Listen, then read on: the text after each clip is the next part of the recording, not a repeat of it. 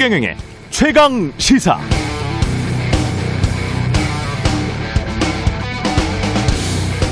네, 주식 투자나 선거 투표나 공통점이 몇 가지 있는데요. 주식 사거나 지지 후보 투표할 때는 그래도 희망에 부풀지만 막상 찍고 나면 후회하고 그러다가 손절하거나 또는 그래도 기다려보자는 과정을 반복적으로 거치게 됩니다. 그런데 분명히 다른 점도 있습니다. 주식 투자에서는 쉬는 것도 투자입니다. 좋은 가격까지 떨어진 위대한 기업이 없을 때는 그냥 주식 사지 않고 현금 들고 있어도 됩니다. 그것도 훌륭한 투자인데요. 그러나 민주주의 사회에서 투표를 안 하는 건 참정권을 포기하는 건 아무런 이득이 되지 않죠.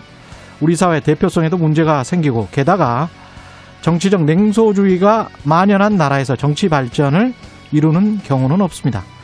그래서 오늘 같은 날은 함석헌 선생의 말씀을 기억해야 할 것 같습니다. 정치란 선악을 판단하는 종교 행사가 아니다.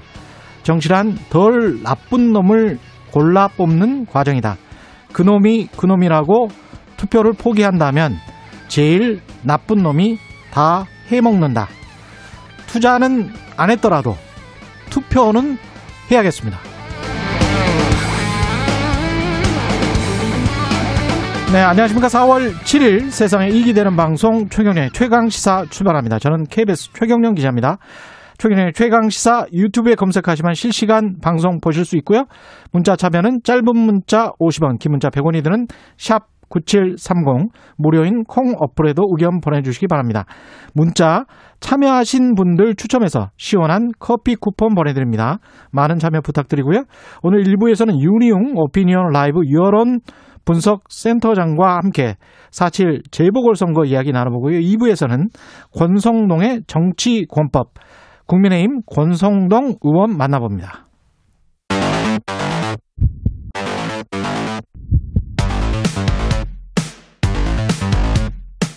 오늘 아침 가장 뜨거운 뉴스 뉴스 언박싱 자 뉴스 언박싱 시작하겠습니다. 민동기 기자 김민아 평론가 나와 있습니다. 안녕하십니까? 안녕하십니까? 안녕하세요. 예. 투표일 지금 막 KBS 1TV에 뜨고 있습니다. 부산시장, 서울시장 현재 투표율 서울시장이 1.6% 지금 나오고 있고요. 부산시장 같은 경우는 1.3% 현재 투표율 나오고 있습니다. 예. 부지런하시네요. 굉장히 부지런한 것 같습니다.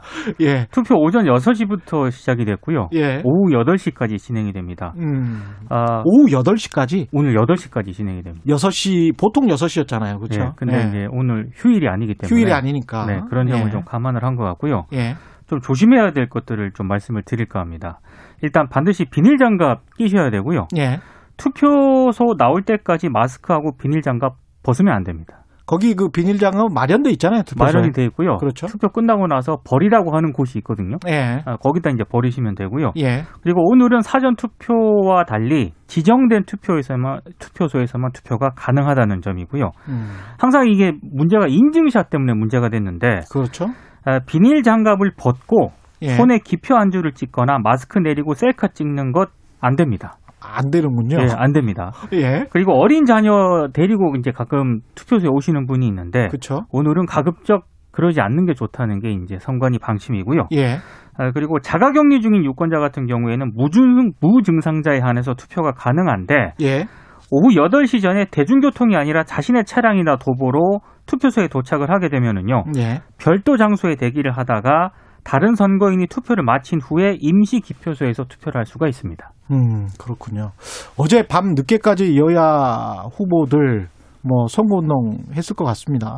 예. 그렇습니다. 아무래도 뭐 선거운동 마지막 날이기 때문에 그야말로 올인을 하다시피 해서 했는데 어, 더불어민주당 박영선 서울시장 후보의 경우에는 새벽부터 거의 18시간 동안 이제 유세를 쭉 했는데 이 새벽에 이제 6411번 버스를 타고 선거운동을 시작을 했습니다. 예. 이 6412번 버스라고 하면은 어, 과거에 노회찬 정의당 의원이 이제 거기에 이제 새벽에 청소하시는 분들, 건물 청소하시는 분들 이렇게 좀 어려운 분들이 많이 이제 타고 이렇게 출퇴근 출근하는 그런 버스인데 예. 이분들이 사실상 이렇게 다 사연이 있고 이름이 있는 분들임에도 불구하고 이제 투명 인간처럼 그렇게 우리 사회가 대하고 있다. 음. 이런 이제 연설을 많이 해서 이제 유명해진 그런 버스인데요. 예.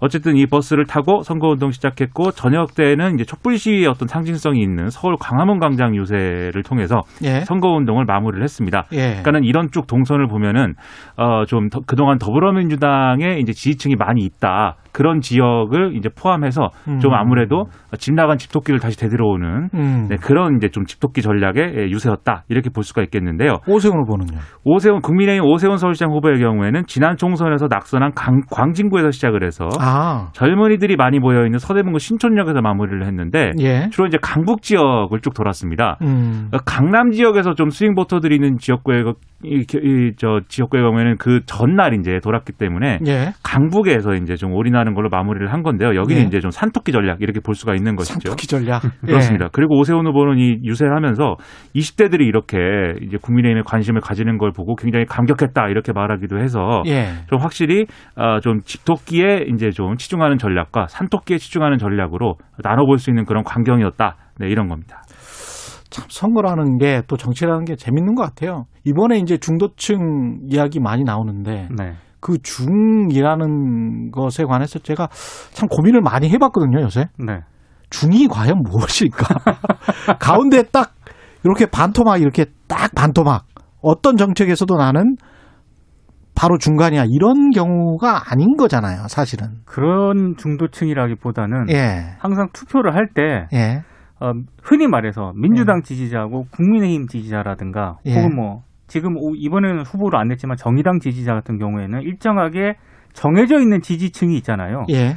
근데 그런 것과 상관없이 투표를 할 때 어떤 때는 이 정당을 찍었다가 또 어떤 때는 다른 정당을 찍었다 이렇게 투표가 왔다 갔다 하시는 투표층이 있거든요. 그렇죠. 그런 분들을 좀 중도층이라고 보는 게 더 정확한 게 아닌가 싶긴 그게 합니다. 어떤 사안이 불거지는가, 네, 그 그렇죠. 사안에 대해서 어떤 생각을 가지고 있는가.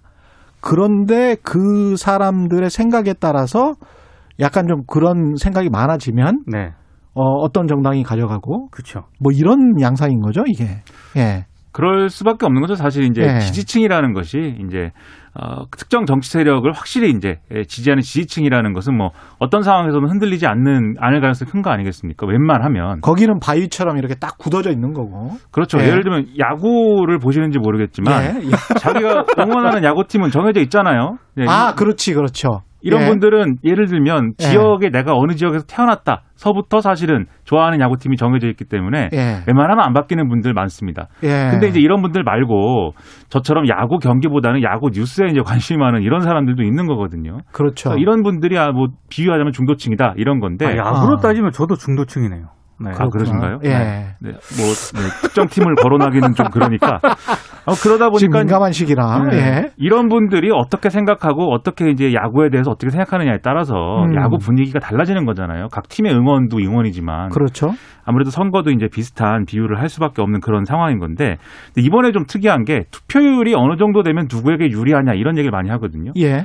근데 이 양당이 모두 이제 좀 변곡점이랄까요? 터닝 포인트를 50%를 얘기를 하고 있어요. 그래서 네. 투표율이 50%를 넘으면 각자 자기에게 유리하다. 이렇게 각자의 계산법을 가지고 얘기를 하고 있는데 예. 근데 투표라는 게 또 한쪽이 유리하면은 바- 상대방에는 불리한 거 아닙니까? 그렇죠. 근데 이렇게 서로 유리하다고 하니까 그 이번에 양 양당 후보의 득표율 합치면 100% 이상이 나오는 것인가 잠깐 생각도 해봤는데 네, 농담이고요.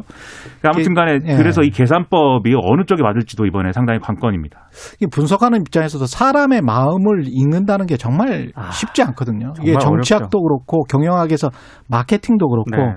뭐 사람의 마음을 읽을 수만 있다면 그렇다면 어떤 마케팅도 실패하지가 않죠. 음. 근데 스티브 잡스 같은 경우에는 어떤 사전의 마케팅 리서치를 전혀 하지 않고 네. 애플의 그 생산물 제품들을 내놓은 것으로 유명하거든요. 네. 그러니까 자기 마음에 맞는 게 소비자한테도 딱 맞을 것이다. 음. 그러니까 소비자의 마음의 관역을 읽는 능력이 탁월했던 사람이죠. 네. 근데 그 이후에는 마케팅 리서치를 해요. 애플 같은 경우에 다른 회사들처럼. 그러니까 이게 정치라는 것도 사실은 그전 게 다 마케팅 리서치하고 똑같은 거죠. 유권자의 마음을 막 읽으려고 노력을 하는 거죠. 음. 이 분석가들이. 그리고 뭐 이른바 캠프에 있는 사람들도 그렇고 여론조사 업체들도 그렇고 그런데 그게 사람의 마음은 바뀌거든.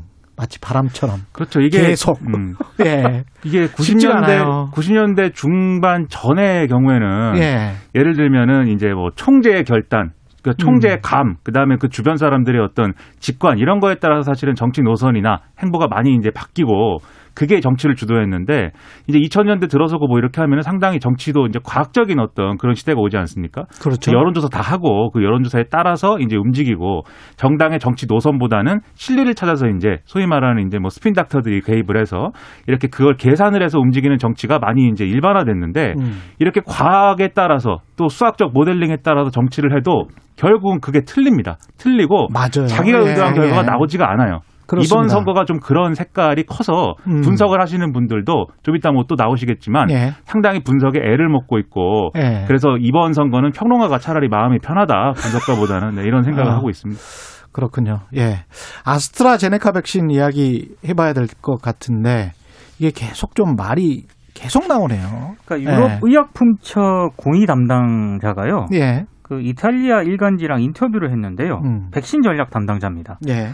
아스트라제네카 백신과 매우 드물게 보고된 특이 혈전증과의 인과관계가 없다고 말하기가 점점 어려워지고 있다. 말을 굉장히 어렵게 했는데 예. 쉽게 말씀드리면 본인 의견으로는 이 혈전 증상이 백신과 관련이 있다는 게 명백하다. 음. 이런 입장을 밝힌 겁니다. 인터뷰에서. 예. 근데 지금 지난달 중순에 유럽 의약품청 같은 경우에는 공식적으로 이 백신과 혈전 사이에 연관성이 없다고 밝혔거든요. 예. 이미 한 차례 밝혔고. 예, 일단 WHO도 그랬고. 그랬습니다. 예. 근데 일단 백신 전략 담당자가 개인 의견인 것 같습니다. 음. 일단 일단 개인적으로 인터뷰를 해서 어, 연관관계가 있는 것으로 보인다라고 얘기를 해서 이게 그래서 지금 조금 논란이 되고 있는데요. 음. 어찌됐든 이 유럽 의약품청 총회에서요. 예. 아스트라제네카 백신과 혈전 간의 연관성을 충분히 검토한 다음에 조만간 최종 결과를 발표하겠다 이런 입장을 밝혔거든요. 예. 그래서 아직까지는 최종 결과가 나오지 않았기 때문에 음. 이 최종 결과를 지켜봐야 할 것으로 보입니다.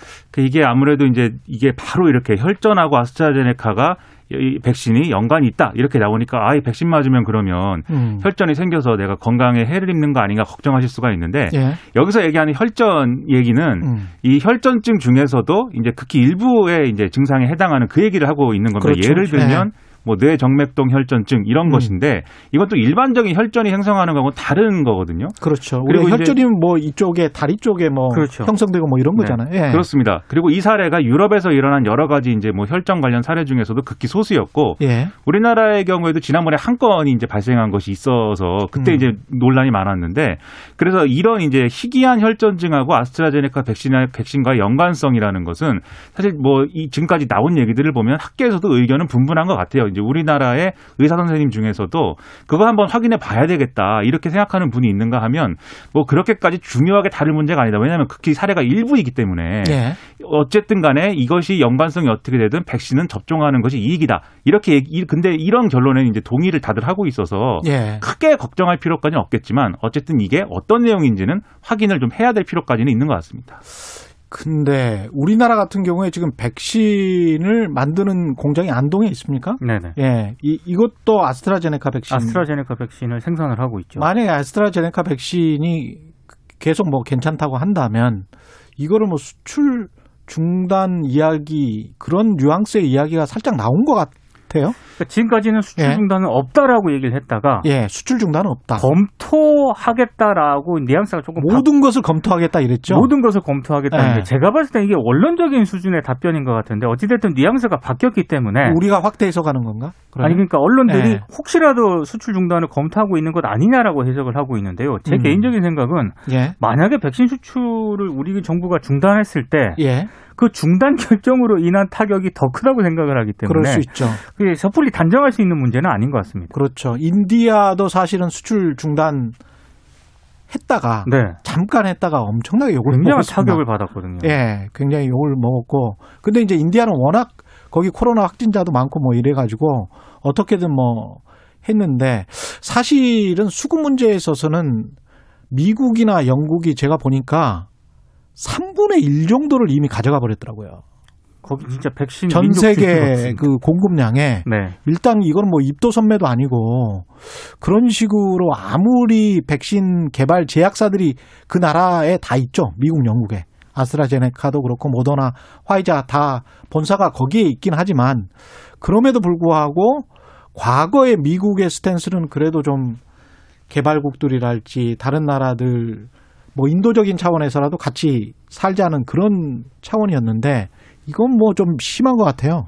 예. 그리고 이제 어 지금 뭐 언론은 이제 수출 중단 관련해서 이제 물어보고 거기에 이제 방역 당국이 답을 한 걸 가지고 이제 많이 보도를 하고 있습니다만 음. 그러면 이제 이 모든 걸 검토하는 검토할 수 있다고 했으니까 예. 실제로 수출 중단 시키는 게 가능한 수출 제한하는 게 가능한 거냐? 예. 근데 그건 뭐 가능하지 않다라는 이 진단도 있습니다. 왜냐하면 음. 인도가 이제 그렇게 할 수 있었던 것은 어쨌든 아스트라제네카로부터 기술 이전을 받아서 음. 자체 생산을 하는 그 프로세스가 있었기 때문에 그래서 이제 그 자체적인 물량 조절이 가능했던 건데 우리는 생산 을 이제 위탁받았을 뿐이지 기술 예. 이전을 해준 뭐 그런 건 아니거든요. 그리고 이 생산한 것도 사실은 이제 코백스 퍼실리티에 납품을 한다든지 예. 이런 게 정해져 있는 것이기 때문에 음. 마음대로 이제 수출 중단을 할 수 없다 그런 예. 예. 얘기도 있고요.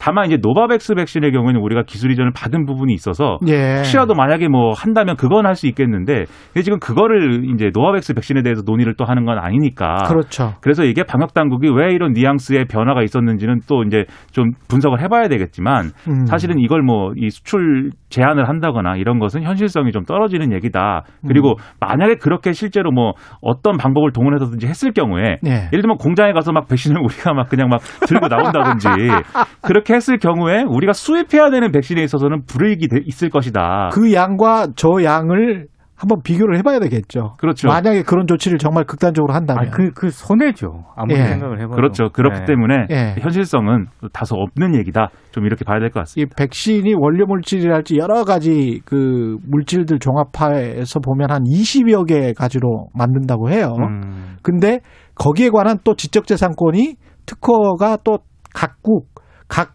기업에 다 나뉘어져 있어요. 그렇죠. 그래서 그런 원료 물질들을 다 확보를 몇 개월분을 확보하지 않았다면 수출 중단을 섣불리 내렸다가 큰일 납니다. 예. 네. 어렸을 때 배운 것처럼 대한민국은 무역 수출의 나라인데 예. 이런 거 가지고 대여신 용도의 타격을 예. 받으면 곤란합니다. 네. 그래서 이것저것 다 제보고 있을 것 같습니다. 북한 같은 경우에는 도쿄올림픽 불참 선언을 했습니다. 예. 이게, 이게 북한 체육성이 운영하는 조선체육이라는 홈페이지가 있거든요. 예. 여기에서 이제 북한이 입장을 밝혔습니다. 그러니까 한마디로 코로나19 때문에 선수 보호 차원에서 도쿄 올림픽에 불참하기로 결정했다 이건데, 어, 근데 이게 지금 한 가지 좀 유념해야 될 게요. 북한의 뭐 공식 매체 있지 않습니까? 예. 이 공식 매체에서는 이 같은 내용이 보도가 안 되고 있다는 점이고요. 어, 그리고 국제올림픽위원회 쪽에서 밝힌 내용을 봐도 북한 올림픽위원회로부터 도쿄올림픽 불참에 대한 어떤 공식적인 신청도 접수하지 않았다. 음. 이런 입장을 밝혔거든요. 예. 그래서 이른바 북한의 최고 지도부가 이게 결정을 한 사안인지에 대해서는 조금 여유, 이게 유보적으로 좀 남겨둬야 될 것 같습니다. 다만 이제 아. 방향은 북한이 지금 계속해서 이제 어, 걷고 있는 그 방향이 좀 일관된 측면은 또 있어요. 그렇죠. 이 대화를 섣불리 자신들이 먼저 대화 카드를 꺼내지 않고 대화로 가는 그런 과정 자체를 굉장히 신중하게 돌다리를 두들겨 보듯이 이제 지금 하고 있는데 아무래도 미국하고 대화가 풀릴 수 있는 그런 가능성을 바이든 행정부가 보여준다라면은 또 모를까 그렇지 않은 상황에서는 지금의 이제 미중 간의 갈등 구도의 하위 변수로 남아 있는 게 오히려 자신들은 지금은 뭐 이득이다 이렇게 판단하는 부분이 있지 않나 싶고요. 그래서 이런 태도를 바 꾸려면은 사실 우리 역할이 중요했던 건데 지금 우리 역할을 자체적으로 또 우리가 찾을 수가 없는 그런 상황이기 때문에 어, 문재인 대통령 임기 내에 뭔가 이렇게 좀 가시적인 진전이 지금 있을 것이냐 상당히 좀 어려워지는 거 아닌가 그런 생각입니다. 오늘은 여기까지 뉴스 언박싱 민동기 기자 김민아 평론가였습니다. 고맙습니다. 고맙습니다. 고맙습니다. KBS 1라디오 최경영의 최강 시사 듣고 계신 지금 시각 7시 39분입니다. 오늘 하루 이슈의 중심. 당신의 아침을 책임지는 직격 인터뷰. 여러분은 지금 KBS 일라디오 최경영의 최강 시사와 함께하고 계십니다. 네, 4.7 재보궐 선거 사전 투표율이 워낙 높았던 탓에 본 투표율도 높을 것으로 예상되고 있는데요. 여야의 선거 전망은 엇갈리고 있습니다. 이낙연 더불어민주당 상임 선거대책위원장은 3%포인트 내외 박빙 승부 예상하고 있고요. 주호영 국민의힘 원내대표는 최소 15% 이상 이길 것이다. 이렇게 내다봤습니다. 어느 쪽 예측이 맞을지 막판 변수 뭔지 윤희웅 오피니언 라이브 여론 분석 센터장 나와 계십니다. 안녕하십니까? 네, 안녕하십니까.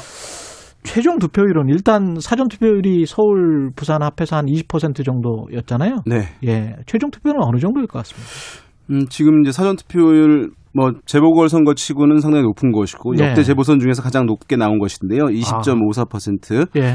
음, 그래서 지금 만약에 이제 사실 코로나 때문에 사실 일찍 하신 분들도 있어 보여요. 예. 네, 그래서 어, 오늘 또 휴일이 아니기 때문에 여러 가지 네. 이제 투표장에 나가는 데에 제약들이 있으신 분들이 있다는 점. 예. 어, 이제 이번 지번 지난 이번 이제 사전 투표율이 20.54%였는데 2018년에 지방 선거가 있었는데 그때랑 이제 비슷해요. 예. 그러니까 그때도 20.14%였거든요. 음. 어, 근데 최종 투표율이 어, 60%가 이제 간 넘겼습니다. 예. 어, 근데 그때는 전국 선거였고 본선 투표율이 휴일이었다는 점이 있거든요. 예. 어, 그러면 그거보다 더 높지는 않을 가능성이 있는 것이죠. 투표율은 네, 그래서 어, 보시게 되면 제가 봤을 때는 뭐 이제 한 50%뭐 내외 되지 않을까. 50% 정도요. 네, 아. 되지 않을까 생각됩니다. 방금 사실은 스튜디오에 온에어 되기 전에 네. 민동기 기자는 55에서 60 사이 이렇게 예측을 하더라고요. 아, 그럼 상당히 이제 높은 상당히 높게 보- 높은 것입니다. 아, 그 정도면 높은 걸로 보시면 재보궐 선거는 지금까지 사실 50% 넘는 경우가 사실 많지 않 없었어요.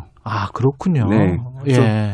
어 그래서 사전 투표가 전체적인 투표율을 끌어올리는 효과가 있긴 한데 음. 이제 사전 투표가 사실은 어뭐 이제 본 투표의 보조적 성격이 처음에는 있었지만 지금 같은 경우에는 예. 되게 사전 투표를 사람들이 유권자들이 뭐 일상화 또는 보편화된 이제 도구로 사용을 한다고 보시면 좋을 것 같고 그러니까 본 투표율에 투표하는 게 귀찮으니까 네, 당겨서 하자. 투표하고 예. 또 코로나 영향이 있기 때문에 음. 지난 총선처럼 좀 당겨서 투표하는 사람들도 있었다는 점을 감안하면 예. 오늘 이제 본 투표에서 뭐 투표율기가 어쨌든 제법 이제 어, 높은 편이라고 볼 수는 있지만 예. 그럼에도 불구하고 휴일에 치러졌던 선거 에서의 투표만큼 올라가기는 쉽지 않다는 점을 감안하면 음. 아까 말씀드린 제가 예. 어, 지난 2018년 지방선거에 사전 투표가 20% 정도, 본 투표가 60% 정도 된 것이잖아요. 예. 그럼 오늘 휴일이었다고 한다면 뭐 그거 가능하겠습니다만은 예. 그렇지 않은 점을 감안하면은 뭐 50%는 될 수는 있을 텐데 55%를 넘기기는 어.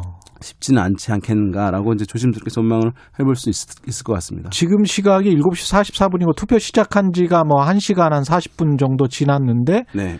KBS 1TV에 지금 나오는 거 보니까 서울시장 현재 투표율이 1.8%고 네. 부산시장은 2.3% 나오고 있거든요. 네. 이런 속도는 어떻게 생각하십니까? 그러니까 만약에 한 시간에 한 2% 정도 예. 어, 이루어진다고 한다면 지금 한 14시간 정도 투표를 하게 되는 것이잖아요. 예. 어, 그러면 이제 14시간에 2%씩 곱하게 되면 28% 되는 거잖아요. 예. 그러니까 한 30% 정도 예. 어, 간다고 볼 수 있을 텐데 뭐 물론 어 아주 이른 이 시간보다는 뭐 점심 때 돼서 또는 이제 어 또 직장인들이 어 퇴근하고 나서 6시부터 8시 사이에 예. 투표율이 이제 낮 시간대보다는 좀 높은 경향을 보이긴 합니다. 네. 어 그런 상황이긴 하지만 어뭐60% 가까이 가기는 이제 재보궐 선거라고 하는 특성을 감안하면 음. 뭐 쉬운 일은 아닌 거죠. 쉬운 일. 50%가 의미하는 거는 뭘까요? 그러면 뭐 50%가 어떤 뭐 네. 당락의 분수령이다 이렇게 얘기하긴 하는데 사실 뭐 49%와 51, 2%뭐 그게 다른 건 아니잖아요. 그렇죠, 예, 그렇죠. 그래서 뭐 아주 본질적인 것은 아니라고 할 수 있는데 아까 말씀드린 대로 재보궐 선거가 50% 넘지는 않았는데 예. 50% 넘기게 되면 뭐 그나마 어쨌든 어 투표에 대한 열기가 제법 재보궐 선거치고 높았다라고 음. 이제 얘기를 할 수 있는 것이기 때문에 예. 그 정도에서 이제 의미를 부여할 수 있는 것인데 그걸 가지고 50% 넘으면 또는 되지 않으면 어디에 유, 유리하고 불리하다라고 예. 하는 것도 좀 과도한 측면이 있다고 봅니다. 제가 90년대부터 이렇게 쭉 살펴보면 특히 이제 서울 같은 경우는 이 빈부격차 때문에 자축구별로 약간 좀 차이가 나고 음, 네. 그 다음에 과거에 뭐 유주택자 무주택자 관련해서 아파트 단지별로 또 차이도 좀 나고 네. 그 다음에 이제 세대별 차이 이야기를 했었단 말입니다. 네. 근데 이- 이렇게 한번 차근차근 분석을 해보시면 네. 이번 선거 같은 경우는 어떻습니까? 세대별, 성별, 그 다음에 뭐랄까요? 유주택자, 무주택자, 빈부격차 뭐 이런 것들을 감안을 해서 어, 이제 과거에 투표소가 설치되는 데 있어서 이제 아파트 같은 경우는 아파트 안에도 설치되는 경우도 있, 기 때문에 투표에 대한 접근성이 이제 과거에 비해서 많이 개선이 된 측면이 있어 보이고 음.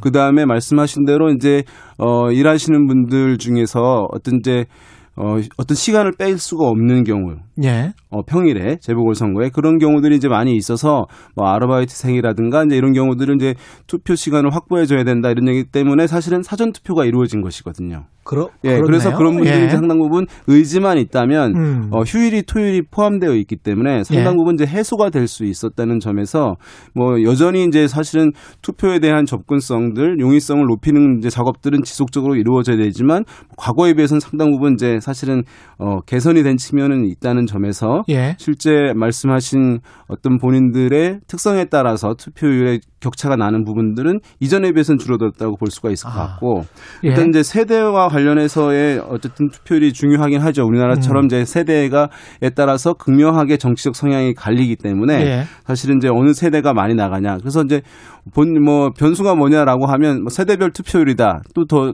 정확히 얘기하면 지지층의 투표율이다 이렇게 얘기를 하거든요. 그렇죠. 예. 왜냐하면 여론조사와 어, 선거 결과는 차이가 날 수밖에 없는 측면이 있어요. 왜냐하면 여론조사에 응답하는 분들 은 음. 예. 투표에 참여하지 않을 분들도 포함되기 때문에 아, 어, 그렇건 그런데 선거. 결과는 예. 투표에 참여한 사람들만의 여론이잖아요. 그러니까 아, 통계학적. 용어로 하면 예. 모집단 자체가 사실은 다른 거예요. 다르네요. 예, 그래서 예. 여론조사에서 나오는 사람들이 절반 정도는 만약에 음. 50%의 투표율이라고 한다면 투표장에 나가지 않는 분들이 이제 있는 것이잖아요. 그래서 이제 예. 사실 그 결과를 왜 여론조사와 선거 결과는 다르냐. 예. 왜 그런 특성 때문에 사실 다르고 출구조사는 뭐 선거 결과와 아주 유사하죠. 음. 아주 미묘한 차이에서 격차가 있을 수 있지만 왜냐하면 예. 출구조사라고 하는 것은 투표하고 나온 사람들만 가지고 이제 여론을 파악한 것이기 때문에 그렇죠. 네, 그래서 사실은 이제 뭐 여론조사와 출구조사와 선거 결과를 놓고 어느 게 더 정확하냐 이렇게 얘기하는 분석들이 많이 있잖아요. 그렇죠. 근데 그건 사실은 좀 바람직하지 않은 측면이 있어요. 왜냐하면 아까 말씀드린 네. 그 특성도 있고 또 지금 이제 여론조사 같은 경우는 어 6일 동안은 공표가 금지되어 있잖아요. 예. 그러니까 사실상 일주일 전에 여론조사 결과인 거잖아요. 예. 그러면 사실은 일주일 동안에 변동이 없다는 전제하에 비교를 하는 그렇습니다. 것인데 그렇습니다. 알 수가 그러면은. 예, 그러면은 사실은 정당에서 또는 네. 후보들이 마지막 일주일은 선거운동 안 해도 된다는 얘기인데 음. 가장 치열하게 벌어지는 것이기 그렇습니다. 때문에 예. 예, 그런 뭐 특성들이 이제 있다고 할 수 있겠죠. 8시에 음. 끝나고 KBS 같은 경우는 8시 15분에 네. 그 아까 말씀하셨던 출구조사 출구조사 결과 를 발표를 하는데 이렇게 이렇게 특정 지역들 서울시, 부산시 이쪽의 출구조사 같은 경우는 전국 단위 출구조사에 비해서는 그래도 좀 맞는 편이죠. 어떻습니까? 그렇죠. 이제 예. 어 출구조사의 무덤이라고 하는 것은 이제 총선 때 많이 얘기하긴 예. 합니다. 예. 어, 왜냐하면 뭐 지역구가 워낙 이제 다양하게 있는 것이기 때문에 그렇죠. 그 대표 투표구를 추출해서 이제 하는 것이거든요. 음. 거기도 샘플링 기법이 적용되고 모든 이제 투표하고 나온 유권자들을 하는 것은 아니기 때문에 예. 어, 그런데 서울하고 뭐 부산 이렇게 큰 도시 같은 경우에는 상대적으로 뭐 정확도는 어, 높여, 높아진다고 할 수 있는데 물론 이제 투표율이 사실은 이제 낮게 되면 여러 가지 고민들이 있고 최근에 이제 사전 투표에 참여한 사람들이 있기 때문에 출구 조사에서 사전 투표의 표심을 어떻게 확인하느냐 에 대한 이제 음. 애로사항은 계속 남는 문제가 있긴 합니다. 아, 그러네요. 네, 그래서 이제 그 예. 출구 조사에 참여하는 기관들이 상당히 이제 그 고민을 많이 하는 부분이 있기는 합니다만, 예. 어, 지금 어쨌든 출구조사 뭐 나오게 되면 거의 정확하지 않을까 싶- 싶습니다. 만약에 말씀하신 대로 한 50% 정도의 투표율이고 사전 투표율이 20%였기 때문에 네.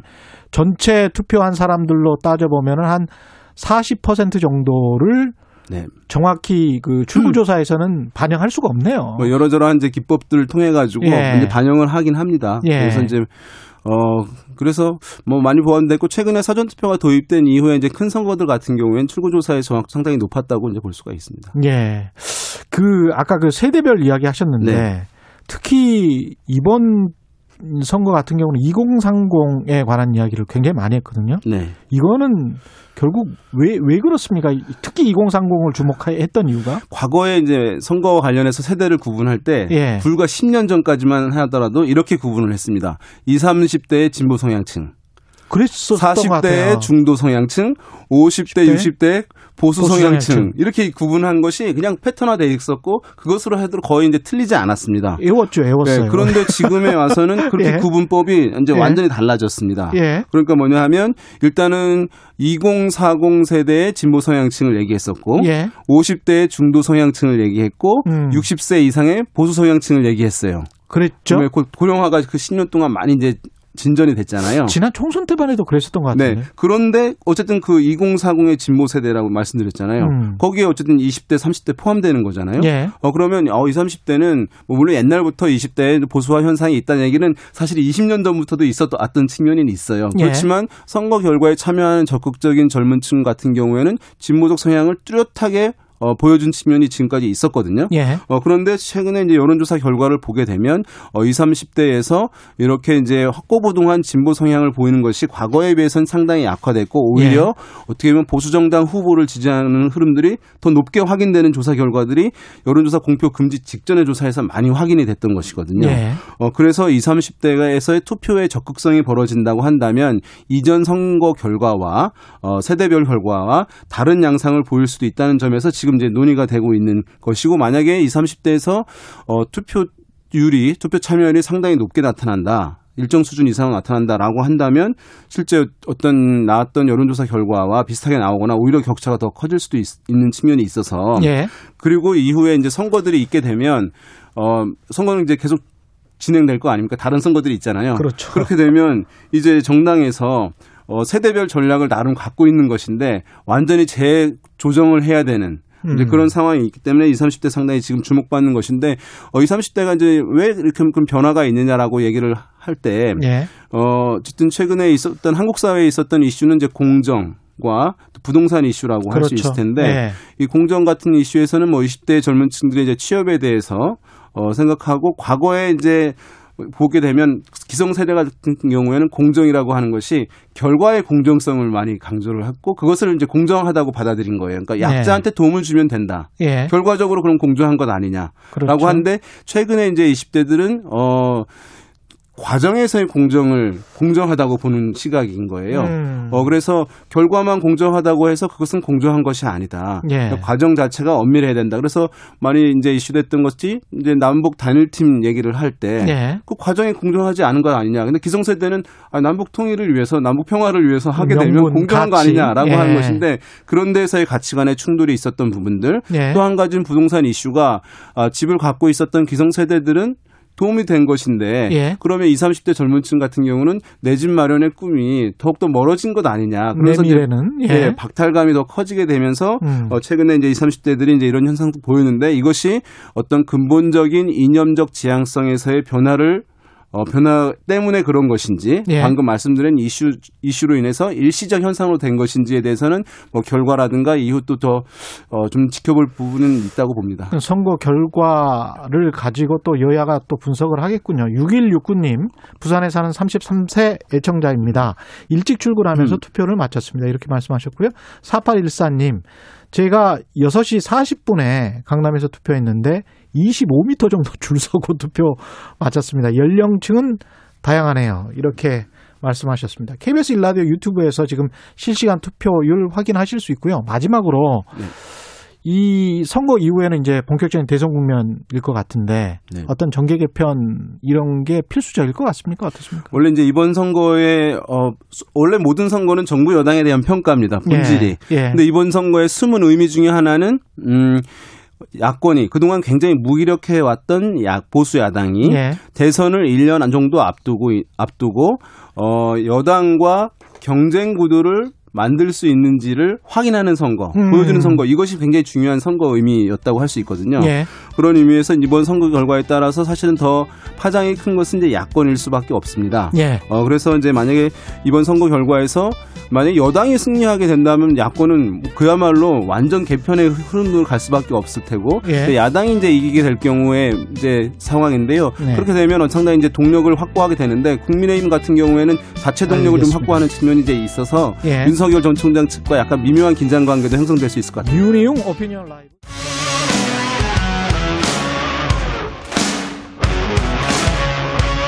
오늘 하루 이슈의 중심 최경영의 최강 시사. 네, 최경의 최강 시사 2부 시작했습니다. 라디오 정보센터 뉴스 먼저 듣고 오겠습니다. 서울과 부산시장 등 전국 21곳의 재보궐선거가 오늘 오전 6시 지역 투표소 3,459곳에서 일제히 시작됐습니다. 사전 투표 때와 달리 지정된 투표소에서 투표해야 하며 마스크를 착용하고 신분증을 지참해야 합니다. 투표는 오늘 오후 8시 종료됩니다. 국내 신종 코로나 바이러스 감염증 확산세가 이어지면서 우려했던 봄철 유행이 현실화될 조짐을 보이고 있습니다. 하루 확진자 수가 주말 휴일을 지나면서 잠시 400명대 후반으로 내려왔지만 흐름상 다시 500명대를 넘어서고 신규 확진자가 600명을 넘어설 가능성도 보이고 있습니다. 방역 당국과 전문가들은 4차 유행의 기로가 기로에 서 있다고 진단하고 있습니다. 신종 코로나 바이러스 감염증 확산으로 온라인 원격 수업이 시작되자 청소년들의 종이 매체 이용은 줄고 PC용이 증가한 것으로 나타났습니다. 정보통신정책연구원의 코로나19 전후 청소년의 미디어 이용 행태 비교 보고서에 따르면 지난해 종이 교과서를 활용한 비율이 27.5%로 2019년 같은 매체 활용 비율 40.3%보다 크게 줄었습니다. 지금까지 장수연이었습니다.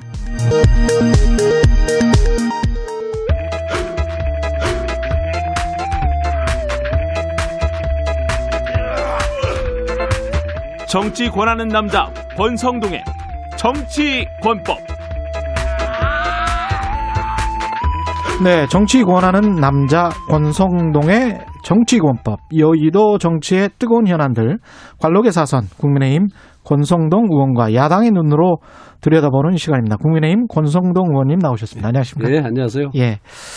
오늘은 선거 판세나 이런 이야기는 못 하겠고요. 예, 선거법 위반이죠. 예, 선거법 위반이기 때문에 선거 이후의 이야기 이게 오히려 더 흥미로울 수 있을 것 같습니다. 예. 정치 지형의 변화랄지 대선구도 이야기 중심으로 이야기를 해야 될 텐데 일단은 일정부터 좀 여쭤보면 내일이 김종인 비대위원장 임기가 끝납니까? 그렇습니다. 예. 음, 당을 뭐 확실히 떠나시는 거예요? 여러 차례 공언을 하셨거든요. 예. 오늘 이제 예. 재보궐 선거 끝나고 음. 4월 8일 날 예. 어, 당을 떠나겠다라는 예. 말씀을 하셨기 때문에 음. 예, 그대로 뭐 이행될 것이라 알고 있고 내일 아마 최, 그 비상대책위원회에서 예. 마지막 말씀하시고 예. 어, 그리고 가시는 걸로 알고 있습니다. 근데 그동안의 기여나 뭐 이런 거를 봤을 때 예. 이렇게 좀 잡자 뭐 이런 분위기도 있습니까 혹시?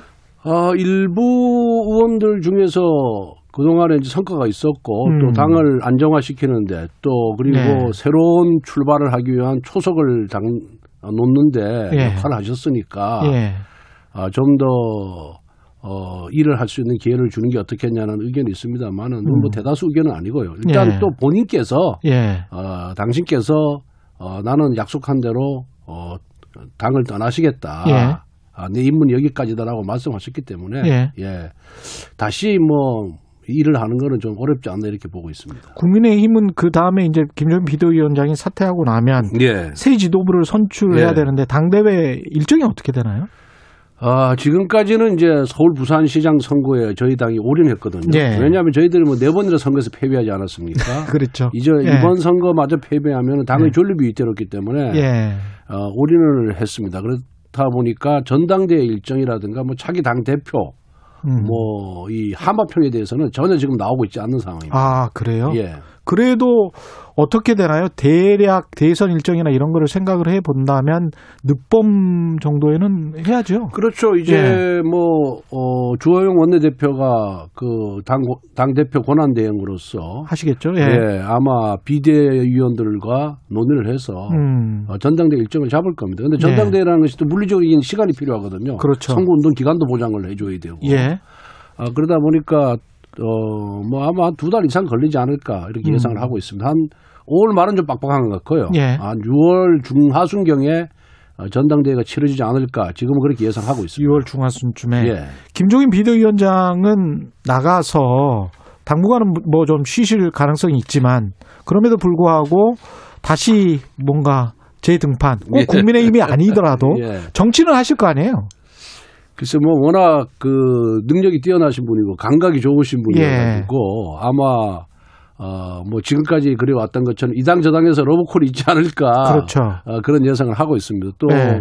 뭐 윤석열 전 총장과 관련된 부분도 그렇죠. 어, 별이 순간이 올 것이다. 어? 그리고 음. 뭐 프랑스 마크롱 대통령처럼 음. 어, 그걸 잘 잡으면은 어, 대권도 잡을 수 있을 것이다. 이렇게 어, 뭐 예언 아닌 예언, 예. 어, 예측을 이렇게 에, 하신 거 봐서는 음. 아, 아마 정치권에서 어, 로브콜이 계속해서 있지 않을까 이런 예상은 듭니다.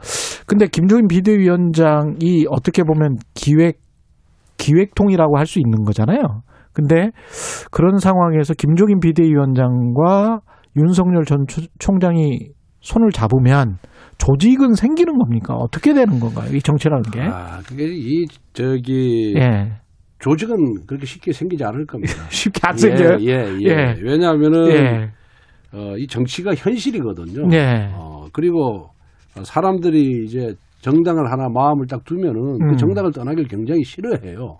아, 무슨 과거- 교회 같은 거군요. 예, 과거에 뭐 교회 같지는 않지만은 과거에 예. 에, 우리가 박근혜 전 대통령 탄핵 이후에 예. 당의 진로를 위해서 굉장히 우리 당 내에서 몸부림쳤지 않습니까? 예. 그래서 아, 이 당으로는 안 되겠다 해가지고 사실은 바른 정당을 만들어 나갔잖아요. 예.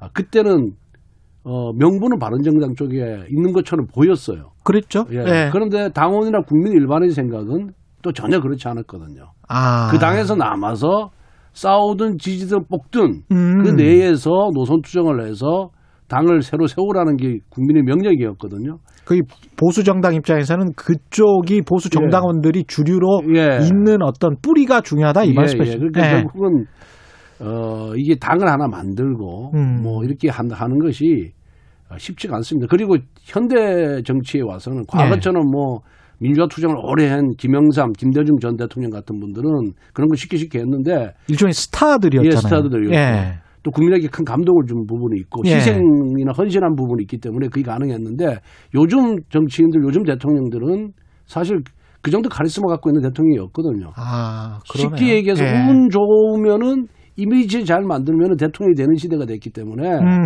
어, 예. 그렇게 정당을 뚝딱뚝딱 만들어내고 예. 어, 이, 이합집산을 시킬 만한 그런 능력 있는 정치인은 저는 없다고 봅니다. 그리고 그걸 따라가지도 않고요. 그러면 결국은 이제 디테일에서 승부를 봐야 되는데 아무리 예. 이제 이미지가 좋다고 하더라도 지금 윤석열 전 총장 같은 경우는 기존의 지지율 뭐 여론조사 같은 걸 보면은 이미지가 상당히 좋은 걸로 보여지는데 그 이미지를 유지하는 어떤 디테일적인 측면들은 이제 조직에서 나타난다. 그런 말씀이신 것 같습니다. 그렇습니다. 예. 결국 이번에도 이제 야권 후보 단일화 과정을 보면은 음. 어, 안철수 후보가 처음에는 굉장히 어, 월등한 표차로 앞서 나갔잖아요. 예. 결국 이제 오세훈 후보가 당선이 됐어요. 예. 그 과정을 보면은 아, 조직의 힘을 무시할 수가 없다. 예. 그런 결론을 그러면 내릴 수가 있습니다. 결과적으로 이제 국민의힘과 제 3지대 또는 어떤 분은 2.5지대라고 말씀을 하시더라고요. 예. 김종인, 윤석열이 만약에 합쳐진다면 이렇게 다시 또 국민의힘과 합쳐질 그런 가능성은 어떻게 보세요? 저는 뭐 그렇게 될 것이다 보고 있습니다. 어떤 음. 과정을 거치든 간에 야권 예. 후보 단일화 과정을 거쳐야 되고 예. 야권 후보 단일화 과정을 거친 후에는 예. 제1야당의 타이틀로 예. 출마를 해야 승산이 있다고 보고 있거든요. 그 시기는 어떻게 보십니까? 시기는 이제 끝나고 전당대 뭐 아마 한, 어, 8, 7, 8월부터 그런 움직임이 있지 않을까 예. 이런 생각이 들고요. 예. 그쪽에서도 여러 가지 생각을 하겠지만은 예. 우리 당에도 결국은 야권이 하나가 될 때만 음. 어, 정권 교체를 이룰 수 있다는 어, 그런 이제 결론을 다 갖고 있어요. 우리 당 의원들이. 예. 그래서 당은 당대로 어, 그, 그 결론에 도달하기 위한 준비를 할 것이고 음. 어, 뭐 지금 바깥에 계시는 이제 분들 있잖아요. 예. 어, 지금 뭐 홍준표 입장- 어, 전 대표? 못 하신 예. 홍준표 전 대표도 계시고 예. 또 윤석열 전 총장도 있고 이런데 이런 분들도 어, 아마 어, 혼자 힘으로는 안 된다는 거를 이번 선거 과정을 통해서 아마 느끼지 않을까 이렇게 생각하고 있습니다. 홍준표 전 대표 같은 경우는 선거 끝난 다음에 복당을 하시나요? 어떻게 되십니까? 복당을 시켜야죠 이제는. 어, 이제는 예, 복당을 시켜야 이제는 된다. 우리 예. 우리 당을 플랫폼으로 해서 용광로로 해서 모든 야권의 대권 후보들을 전부 영입을 해서 예. 여기서 하나를 만들어 낼, 내야만 예. 아, 저는 승산이 있다 이렇게 보고 있습니다. 그러면 지난번에 유승민 전 의원도 나와서 윤석열 종, 총장에 관해서 강력한 경쟁자다 예. 이렇게 말씀을 하셨는데 홍준표, 유승민, 원희룡 뭐 이렇게 되는 건가요? 윤석열 국민의힘 뭐 입장에서 생각을 해보면 봐서는 예 그렇죠. 예. 예 그렇게 해서 당 내에서 경쟁을 하는 또는 아니면 지금처럼 당에서 뽑고 나서 뭐 당 외부의 사람과 합쳐지는 그런 과정으로 보여집니까? 뭐 그럴 가능성도 배제할 수가 없고요. 시나리오는 예. 어떻게 나타날까요? 만약에 제 3지대 후보가 굉장히 경쟁력이 강하다 그런다면은 예. 어, 우리 당 후보를 뽑고 이제 결선 투표하는 형식으로 안철수와 예, 했던 방식으로 이번 방식대로 예. 할 가능성도 있고요. 예. 이제 뭐 아- 아직 그윤 전 총장이 정치 선언은 안 했지 않습니까? 예. 본격적인 정치 선언 안 했는데 정치 행보를 하면서 어. 어, 그분의 지지율이 뭐 지금과 같이 고공 행진을 하지 못한다 그런다면은 음. 아마 당에 들어와서 경쟁을 하지 않을까 이렇게 예상하고 있습니다. 안철수 전 후보 같은 경우는 입당을 하게 됩니까? 본인이 이제 어, 후보 야권 후보 단일화 과정에서 예. 어, 합당을 하겠다 라는 예. 그런 약속을 했기 때문에 그런 약속을 했죠. 예, 이제 어, 이 선거가 끝나면은 그 과정을 그 절차를 밟지 않을까 이렇게 예상하고 있습니다. 그렇게 되면 입지는 어느 정도로 생각을 하세요? 국민의힘 안에서의 글쎄, 그거 뭐 참 예측하기가 어려운데 사실은 어, 미니 정당이잖아요. 예, 예. 그렇지만 이제 어. 선거 과정에서 그 큰 도움을 주긴 했죠. 예. 예. 그런데 이제 과거에 알려진 거와는 달리 이번 선거 과정에서는 음. 굉장히 깨끗하게 승복을 했고 예. 또 어, 야권 후보 단일 후보 당선을 위해서 굉장히 애를 많이 썼거든요. 예. 그래서 아마 안철수 후보를 어, 보는 일반 국민의 시각이 많이 달라졌을 것이다 이렇게 음. 예상을 하고 있습니다. 예. 근데 에, 뭐 그분이 이제 대권에 나온지 안 나온지 잘 모릅니다만은 예.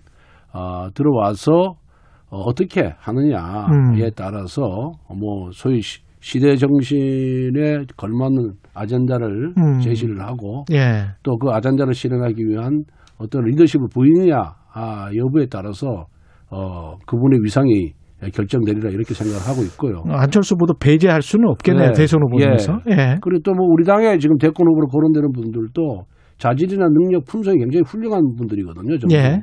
그래서 아마 볼만한 싸움이 되지 않을까 이렇게 생각하고 있습니다. 예. 그 사전 투표 를 윤석열 전 총장이 했단 말이죠. 예. 남가자동에서 예, 예. 아버지와 함께. 예. 근데 아버지가 사실은 뭐 아시는 분들은 아시겠지만 연세대학교 경제학과 교수 예, 명예 교수고 연세가 많으시죠. 예. 연세 많으시고 그쪽 예. 분야에서는 유명하신 분입니다. 예. 예. 권위가 있으신 분인데 이거는 어떤 메시지로 읽으셨어요? 결국은 뭐 윤석열 총장이 그 전에 우리 이제 소위 대권 후보로 거론됐던 뭐 반기문 전뭐 유엔 사무총장이나 예. 고건 전 총리와는 달리 멘트가 굉장히 정제되어 있는 것 같아요. 제가 보기에. 음. 그리고 그 멘트가 나오는 시기가 예. 아주 그 소위 말해서 아주 시적절할 때 예. 이게 나오는 것으로 봐서는 음. 저는 윤석열 전 총장이 정치를 한다 이렇게 저는 보고 있거든요. 음. 그래서 이번에 그 사전 투표한 것도 어그 이제 연로하신 부- 아버님을 예. 연로하신 아버님을 모시고 가는 의미가 굉장히 어 효자로 보이잖아요, 사실 그렇지 않아요? 그런 이미지를 예. 이제 주기 위해서 한 거죠. 예, 그런 예. 이미지 또 뭐 실제 아마 뭐 아마 효자일 거예요. 어. 그리고 그거는 우리가 모르고. 예, 아니 실제 그렇고 그다음에 이제 사전 투표도 예. 사전 투표를 독려하는 의미가 저는 있다. 그런 정치적 예. 에, 의미가 예. 어, 저 내, 내포돼 있다. 저는 그렇게 보고 있습니다. 근데 이제 안동지청장 박철환이었습니까? 예. 검사 끝나자마자 검찰총장이 정치하는 게 옳으냐 이런 비판을 내부 게시판에 했단 말이죠. 예. 검사 출신이시고 네. 어떻게 생각하세요? 어, 통상적인 의미에서 봤을 때는 검사들 입장에서는 검찰총장이 자기들이 음. 수장이 그냥 검찰총장을 끝내고 정치를 안 하기를 에, 바라고 있죠. 대부분의 검사들이 그랬습니다. 저희들도 마찬가지였고. 예. 근데 이번 경우는 좀 다르죠. 음. 왜냐하면 보통의 총장 같은 경우에는 임기를 무사히 마치고 이제 물러나는 경우이기 때문에 예. 아, 그래도 어, 수사권을 어, 수사권을 행사했던 총장이 정치를 하는 것은 맞지 않다 이렇게 보는데 이번에는 문재인 정부의 압박과 핍박과 찍어내기 위해서 어쩔 수 없이 나간 케이스잖아요. 음. 그렇기 때문에, 예. 예. 대부분의 검사들은 어, 윤석열이가 정치하는 것은 불가피한 것이 아닌가 이렇게 받아들이는 것을 알고 있습니다. 만약에 그 윤석열 전 총장이 제3지대로 정치를 뭐 기존에 해왔던 분들이랑 합쳐가지고 한다면 그래서 지지율이 꽤 나와요. 꽤 나오고 뭐 굳이 국민의힘과 합칠 필요 없겠다. 국민의힘의 보수적인 색채가 조금 좀 두려워서 그리고 아까 지금 말씀하셨던 검찰 출신이라는 뭐랄까요? 그냥 중립성, 중도성 뭐 이렇게 표현을 해야 될까요? 그걸 그 그런 브랜드 이미지를 깨기가 싫다. 그래서 그냥 어 그냥 나 혼자 가겠다. 이렇게 할 가능성도 있습니까? 저는 없다고 봅니다. 없습니까? 예, 정치는 우리가 이제 정당 하잖아요. 현대 예. 민주주의 정치는 정당 정치거든요. 정당 민주주의라고 하죠. 예, 정당이라는 게 뭡니까? 무리가 모여서 뜻을 같이 하는 무리가 모여서 어, 하는 것이 자, 자신들의 그렇죠. 정치적인 사전적 예, 의미입니다. 예. 의사를 실현시키기 위한 것이 이제 정당이거든요. 음. 근데 현대 정치에 있어서 아무리 본인이 뛰어나다 하더라도 독불장군이 있을 수가 없거든요. 예. 조직과 시스템이 결합되지 않으면은 결코 성공할 수가 없습니다. 음. 이번 뭐 아직 서울시장 선거 결과가 나오진 않았지만은 예. 어 제가 예측한 바에 의하면은 어 만약에 우리 예측대로 된다 그런다면은 예. 아이 조직 힘이 굉장히 무섭구나 아. 시스템이 굉장히 중요하구나 예. 아 이런 걸 아마 윤석열 총장도 어그 그 부분에 대해서는 깊이 인식하리라고 생각합니다. 이번 선거 결과도 상당히 중요하겠군요. 예, 예. 예. 그 국회 법사위원장 지내셨고 그 제가 말씀드린 대로 이제 검사 출신이니까 검찰 예. 관련해서 예. 김진욱 공수처장이 이게 김학의 불법 어, 출국 금지 의혹 피해자입니다. 이성윤 서울중앙 피, 어, 피의자, 피의자 입니다. 예, 이성윤 검사. 예, 피의자입니다. 이성윤 서울중앙지검장을 예, 예, 예. 관용차에 태워서 이제 청사로 들이고 예. 조사를 예. 했고 그 사실도 시인했고 근데 이제 조사 내용은 기록에 예, 남기지 않았고 예. 이거는 어떻게 보십니까?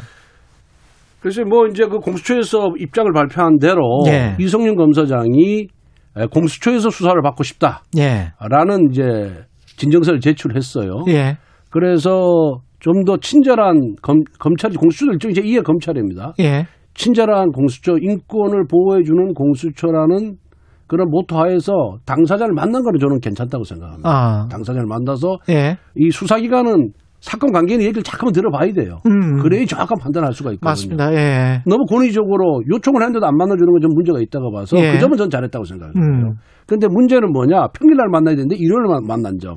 아, 그리고 가서 모셔온 점. 예, 아, 이게 이제 문제고 세 번째 음. 제일 큰 문제는 조, 조사를 하거든 면담하면은 조서를 만들거나 면담 보고서를 작성을 해야 돼요. 음. 그 면담 보고서 내 일시 장소와 내용이 들어가 있어야 되는데 예, 지금 언론 보도에 내용이 없다는 부분 예, 이런 부분은 좀 문제가 아닌가 이런 생각이 들고요. 또 예. 한편으로는 이제 지금 공수처에 검사가 두 명밖에 없지 않습니까? 그렇죠. 처장하고 차장하고 둘다 그렇죠. 판사 출신이에요. 예, 그러니까 이게 수사 시스템도 잘 모르고 수사 음. 반영도 잘 모르고 음, 어 그리고 누가 저기 보좌해 주는 사람도 없고 음, 어, 그런다 보니까 약간의 실수가 있지 않았나. 실수였다. 예, 그렇게 저는 조금 선회하고 아, 싶습니다. 예. 그러네요. 예.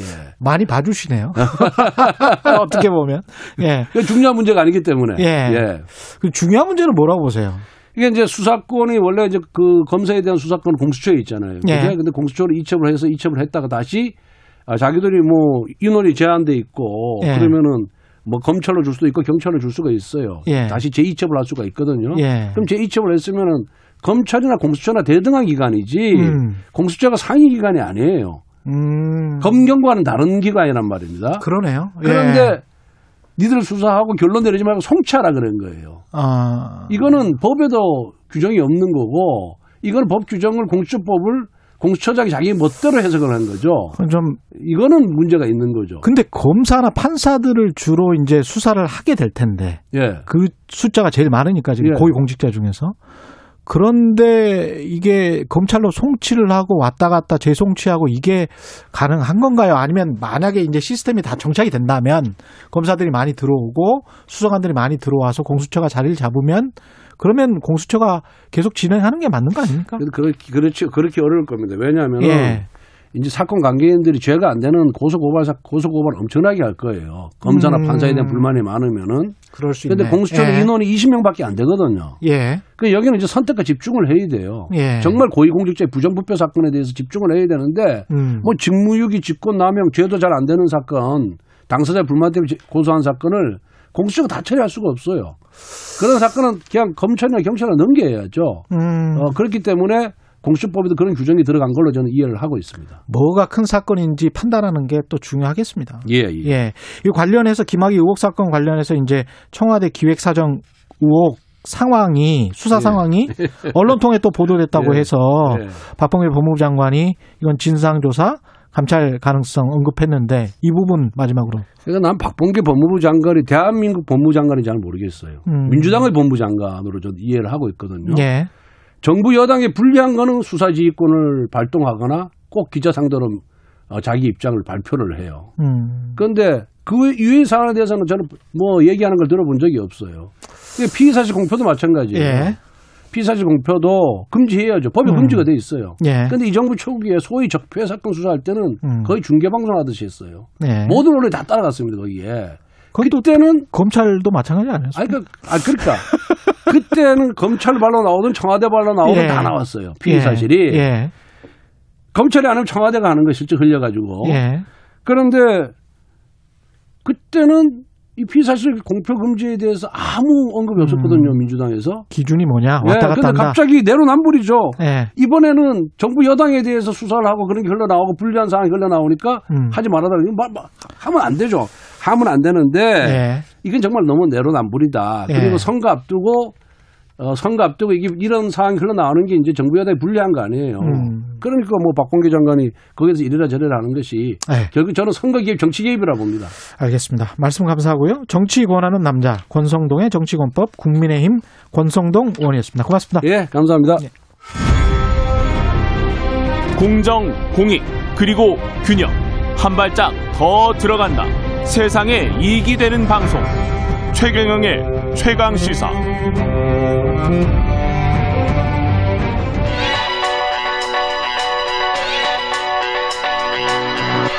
최강 시사 김한의 눈.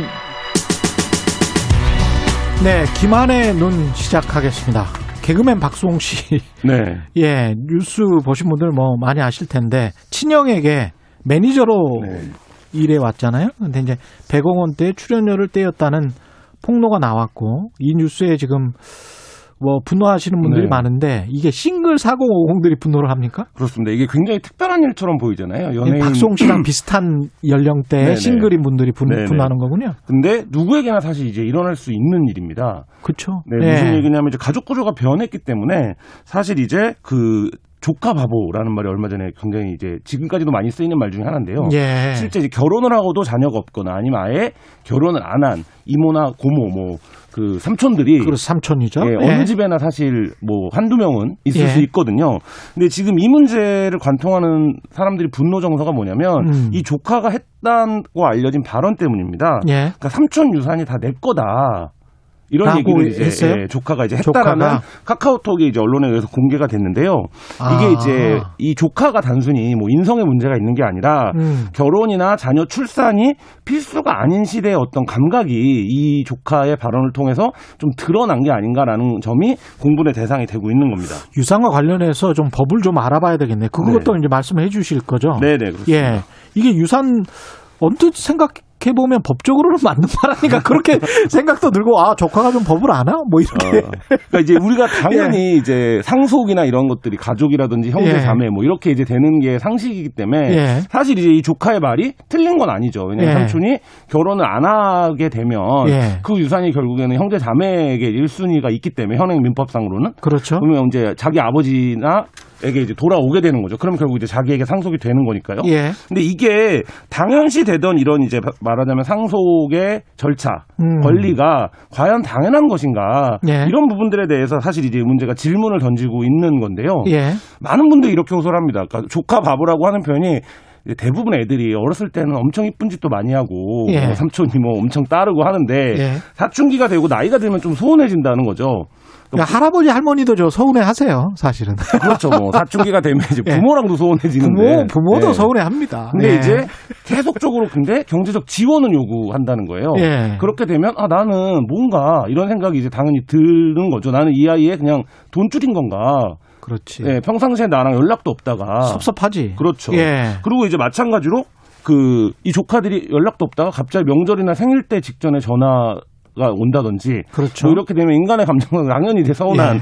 마음이 들 수밖에 없는데 서울날 때는 완전히 돈줄로 알고. 그렇죠. 예. 그런데 이제 민- 현행 민법을 보면 직계 좀비속이나 배우자가 없는 경우에 상속 1순위가 형제 자매입니다. 아까 말씀드렸듯이. 아, 그러니까 이렇기 때문에 상속 그러니까 별다른 유언을 하지 않으면 원턴 원치 않던 상속 1순위 형제 자매에게 이제 유산이 넘어가게 되는 거예요. 예. 그러니까 법이 그렇습니다. 지금 현재.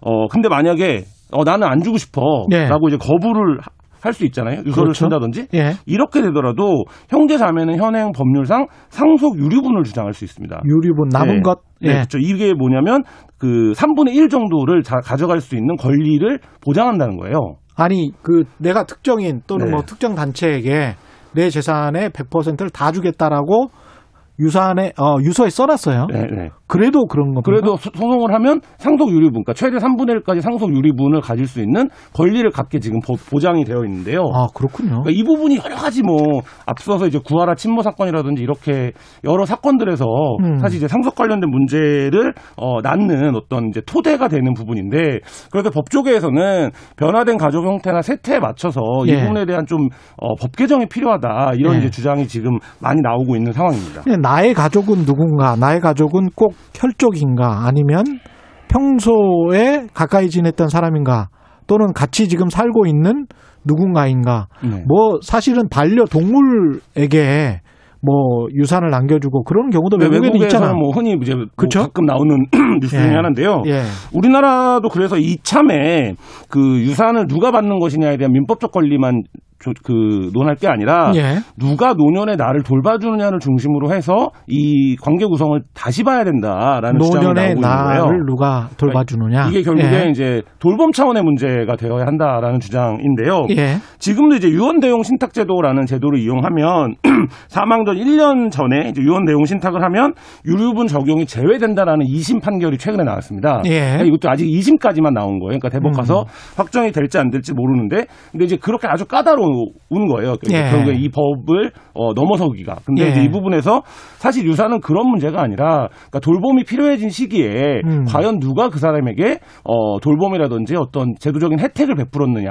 예. 이 부분에 초점이 맞춰져서 어, 상속 관계를 정리할 필요가 있지 않냐 이런 이제 주장이 어, 나오고 있는 겁니다. 외국 영화 같은 거 보면은 그렇게 극진히 돌봐줬던 누군가에게 가족이 아닌 누군가에게 유산을 갑자기 줘서 그 사람이 굉장히 뭐 이렇게 벼락부자가 그렇죠. 되고 예. 그런 영화도 본 기억이 네, 있습니다. 그런 외국은 이제 가족을 중심으로 유산이 되는 게 아니라 그 예. 이제 유산을 가지고 있는 사람의 어, 선택에 의해서 이제 규정되는 경우들이 이제 하- 그 상식적으로 자리 잡고 있는데 우리는 아직도 재산하면 가족이 먼저 떠오를 정도로 그러네요. 가족 중심성으로 이 문제를 바라보는데 이 문제를 넘어서지 않으면 이제 박수홍 씨처럼 우리가 뭐 100억이 있는 사람은 아니지만 그렇죠. 언제든 이제 이런 문제들이 가- 어, 새로운 가족 구조 안에서의 갈등의 어, 씨앗이 될 수 있을 만큼 지금 이제 누구에게나 벌어질 수 있는 일이 됐다 이런 이제 상황입니다. 100억이 있고 조금 이제 고민을 해봐야 되겠습니다. 예, 김한의 눈이었습니다. 고맙습니다. 네, 감사합니다. 예, KBS 일라디오 최경의 최강시사 2부는 여기까지고요. 예, 일부 지역국에서는 해당 지역 방송 보내드립니다. 고맙습니다.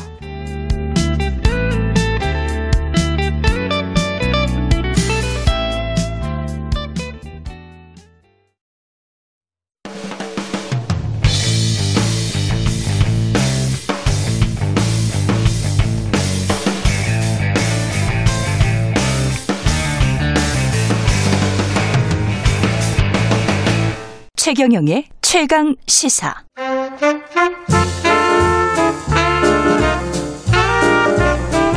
세상의 모든 뉴스를 탐구합니다. 김준일의 뉴스 탐구 생활.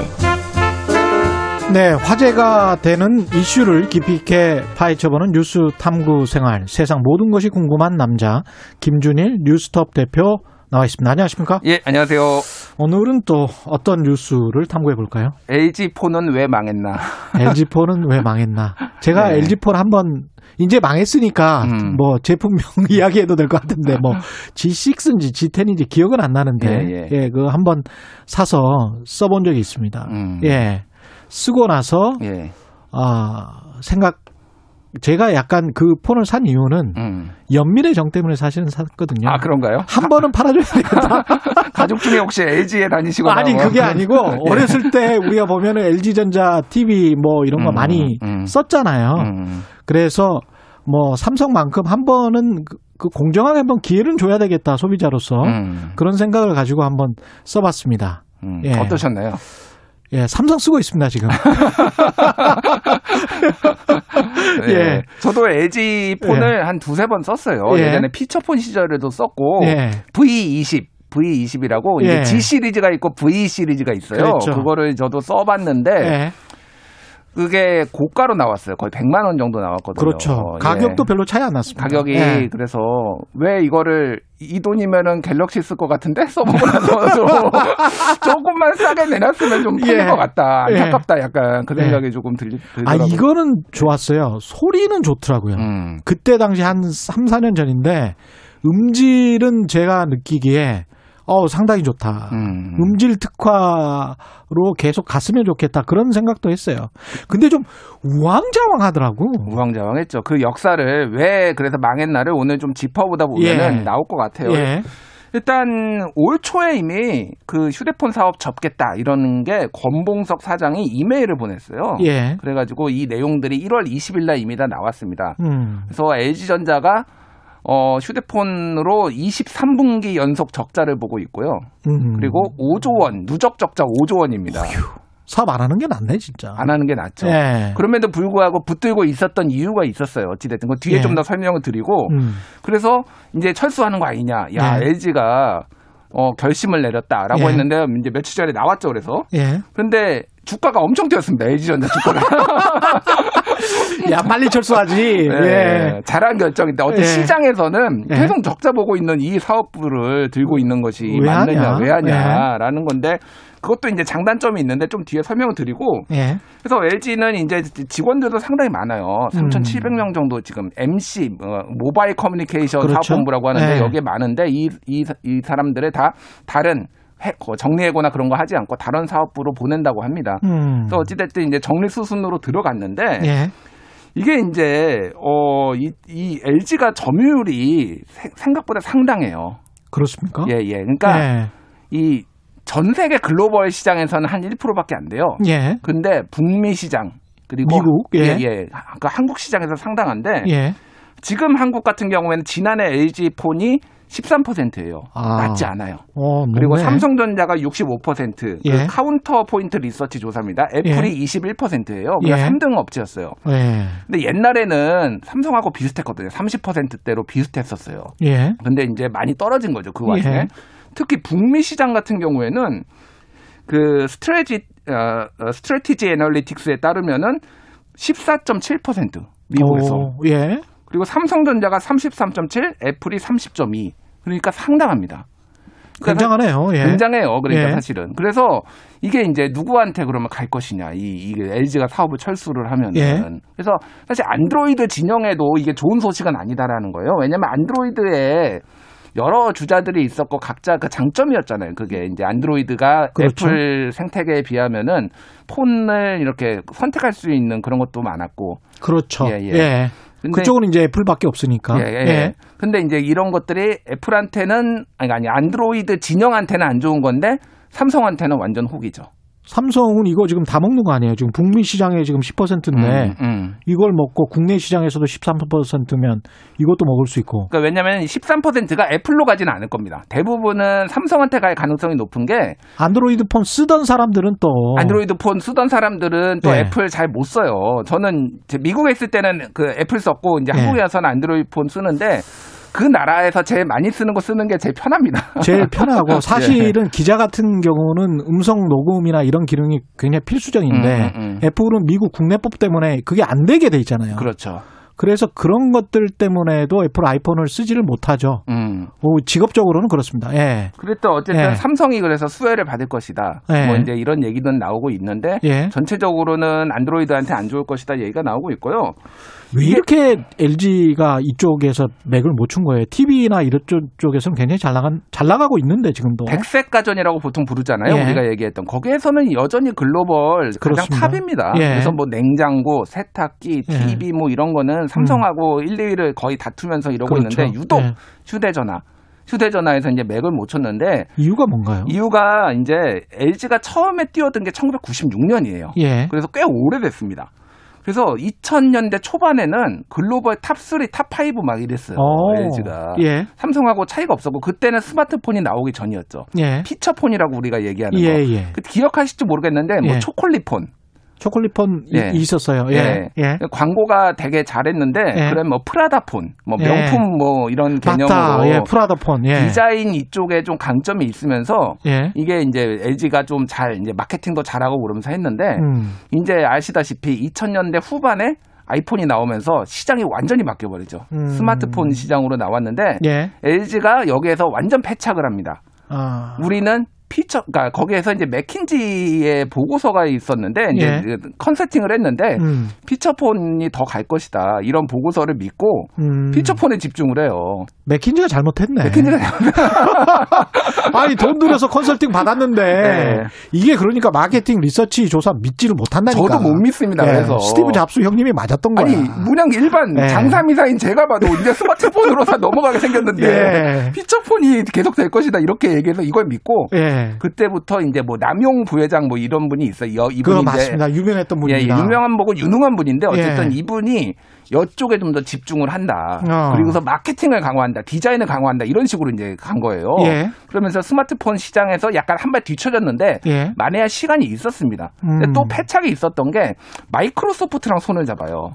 아, 예. 예. 어떻게 보면 잘한 것 같은데. 아니, 그러니까, 아니 그게 아니라 예. 그때 이제 OS, OS가 안드로이드, 아, 아이, 그러니까 애플 그리고 그 이제 MS의 operating system을 들여, 들여왔군요. 기억하실지 모르겠는데 옛날에 삼성도 MS랑 한때 잠깐 손 잡아가지고 완전 망했어요 그때. 그렇구나. 그래서 이 여- 휴대폰하고 컴퓨터는 완전히 다르구나. 완전 다르죠. 완전 다른데 그거를 근데 이제 이 이후에 이제 내리막길을 걷게 되는 거예요. 그래서 이제 내부에서는 OS가 중요하군요. 예. 예. 어, 잠 잠놀디 뭐 이런 이- 용어가 있는데 예.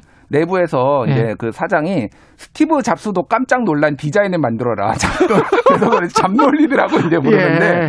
아니 뭐 그게 그냥 예. 디자인이 문제가 아니라 이게 유저 인터페이스가 상당히 중요한 거잖아요. 그것도 UI가. 약간 좀 불편했어요, LG가. 예, LG가 많이 불편했어요. 예, 불편했습니다. 예, 뭐 그런 것도 있었고 그래서 이거는 확인은 안 됐는데 인터넷에 굉장히 널리 퍼져 있는 게 하나가 있어요. 뭐요? 그러니까 삼성, 아니, 그러니까 LG가 계속 밀리니까 예. 안양에 삼성산이 있습니다. 삼성산? 예, 안양에 안양에 그런 산이 있어요? 예, 삼성산이 있더라고요. 예. 안양에 삼성산에 올라서 예. 애플을 씹어 먹었다고 이런 퍼포먼스를 했다고. 근데 이게 제가 확인해 보려고 LG한테 예. 물어봤는데 예. 확인이 안 되더라고요. 근데 인터넷에는 굉장히 많이 퍼져 있어요. 그러니까 예. 쓸데없는 짓 하고 있었다. 그게 뭐 등산한다고 이게 극복이 예. 되는 게 아니잖아요. 아유, 정말. 근데 그 T자형으로 만든 폰, 아까 디자인 폰 말씀하셨으니까. 음. 예, 예, 예. 그런 것도 괜찮아 보였고, 음. 디자인상으로는. 음. 그리고 이제 제일 아쉬운 게 앞으로는 rollable 폰 만든다고 했는데, 그렇죠.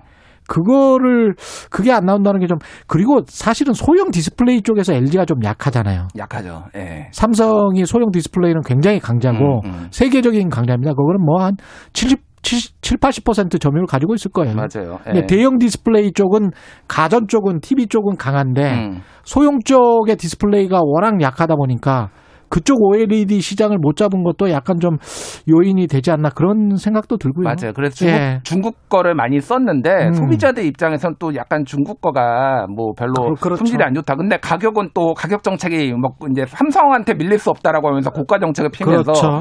이 여러모로 이제 마케팅도 안 되고 개발도 안 되고 이런 어려움들이 있었고요. 지금은 그래서 이제 이거를 뭐 아까 전에 이제 주가 측면에서는 잘한 건데 예. 정말로 이게 잘한 것이냐 못한 것이냐를 놓고 좀 논란이 있어요. 논란이라기보다는 예. 왜냐하면 이게 스마트폰이 스마트폰만 있는 게 아니잖아요. 음. 그러니까 왜냐하면 지금 이제 사물 인터넷 예. 뭐 이런 거 있고 앞으로는 자율주행차 그렇죠. 이러면 이런 기술 개발들이 계속 이어져야 되는데 그게 완전히 일종의 허브처럼 예 모든 것을 제어 통제할 수 있는 곳이 뭐 가전에서 냉장고냐 뭐 이런 이야기는 있었지만 음. 결국은 스마트폰일 것 같아요. 음, 스마트폰이 아무래도 모든 사람이 가지고 있으니까 예. 그래서 그런 것들을 잃으면은 이게 잘 이제 연계가 잘 안 될 것이다라는 거예요. 그래서 예. 그런 우려가 있는 반면에 그래도 해도 해도 5조 원씩 23분기 적자를 보면은 그래도 매각해야 되는 거 아니냐 뭐 예. 이런 이제 놀- 얘기들이 있고 예. 지금 이제 LG전자는 선택과 집중을 하겠다고 했습니다. 음. 선택과 집중이 뭐냐? 지금 자동차 쪽에 뛰어들었어요. 자동차 전장은 LG가 좀 강할 수가 있습니다. 강하죠. 그래서 예. 지금 마그나 인터내셔널이라는 데가 있어요. 예. 마그나랑 합작을 했는데 이게 마그나가 잘 모르실 텐데 예전에 저희가 그 삼성 아니 애플이랑 현대차 한번 그 얘기했었잖아요. 그랬죠. 네. 그때 현대차 대신에 마그나를 선택할 수도 있다 이런 얘기들이 나왔던 데예요. 아, 그렇구나. 그러니까 최근에 예. 마그나가 우리 애플카 생산할 준비돼 있다 이렇게 얘기했어요. 음. 그러면 LG전자랑 합작법을 만들었거든요. 예. 그러면 애플카에 들어가는 거 만약에 나오면 여기에 다 공급할 수도 있다. 뭐 이렇게 지금 나오고 있어서 어찌됐든 이게 큰 시장입니다. 전장은 굉장히 큰 시장입니다. 굉장히 큰 전장. 시장이죠. 예. 지금. 그리고 자율주행차, 전기차 되면은 더 이제 점점 커지는 거고 이게 미디어 자동차가 미디어가 되는 거거든요. 그렇습니다. 앞으로는. 예. 그러니까 이제 그쪽으로 이제 많이 보고 있다라는 거예요 지금. 음. 근데 약간 음. 그런 걱정은 드네요. 삼성전자가 아까 뭐 60 몇 퍼센트잖아요? 65%? 예. 이런 상황에서 이게 13%를 먹게 되면 거의 80% 가까이 되는데 80%. 그렇게 되면 휴대폰 가격을 마음대로 올릴 지금도 뭐 그런데 그럴 가능성이 미국보다. 예. 사실은 뭐 더 비싸다 뭐 이런 음. 이야기 많이 하잖아요. 많이 하죠. 그리고 예. 미국은 학생 할인이랄지 사실은 지금 국내에 계신 분들 잘 모르시지만 음. 각종 할인이 굉장히 많아요. 음, 그래서 굉장히 좀 싸게 살 수 있는데 맞아요. 국내는 그만한 혜택을 안 주고 있거든요. 맞습니다. 그래서 사실은 이게 딱 현대차예요. 현대차가 내수 시장에서 점유율이 75%예요. 음. 그러니까 뭐 독과점이죠. 그러니까 예. 사실상. 예. 그런데 현대차에 대해서 사실 소비자들이 좀 불만이 있잖아요. 뭐 차는 그렇죠. 잘 만들지만 예. 가격이 비싸다든지 미국보다 그것도 비싸다 이 이야기 예, 많이 뭐 하거든요. 많잖아요. 예. 근데 현, 이제 없어지면은 LG 없어지면은 삼성도 75% 이상 될 겁니다. 그럼 그렇지. 거의 현대차가 차 시장에서 차지하는 비중하고 똑같아질 거고 음. 조금 더 이제 그런 우려들이 있는 거죠. 가격이라든지. 소비자들한테는 진짜 좋을지 그건 좀 생각을 해봐야 되겠네요. 예, 그러니까 많이들 좀 경쟁이 있어야 되는데 예. 안 좋은 거고 LG가 좀 더 힘을 냈었으면 좋았을 텐데 안타깝습니다. 저는 두 번이나 샀습니다. 그래서 LG 폰. 예, 다른 데서라도 힘내시기 바랍니다. 예, 말씀 감사하고요. 예, 지금까지 뉴스 탐구 생활 김준일 뉴스톱 대표였습니다. 고맙습니다. 예, 감사합니다. 예, KBS 일라디오 최경영의 최강 시사 듣고 계신 지금 시각은 8시 43분입니다.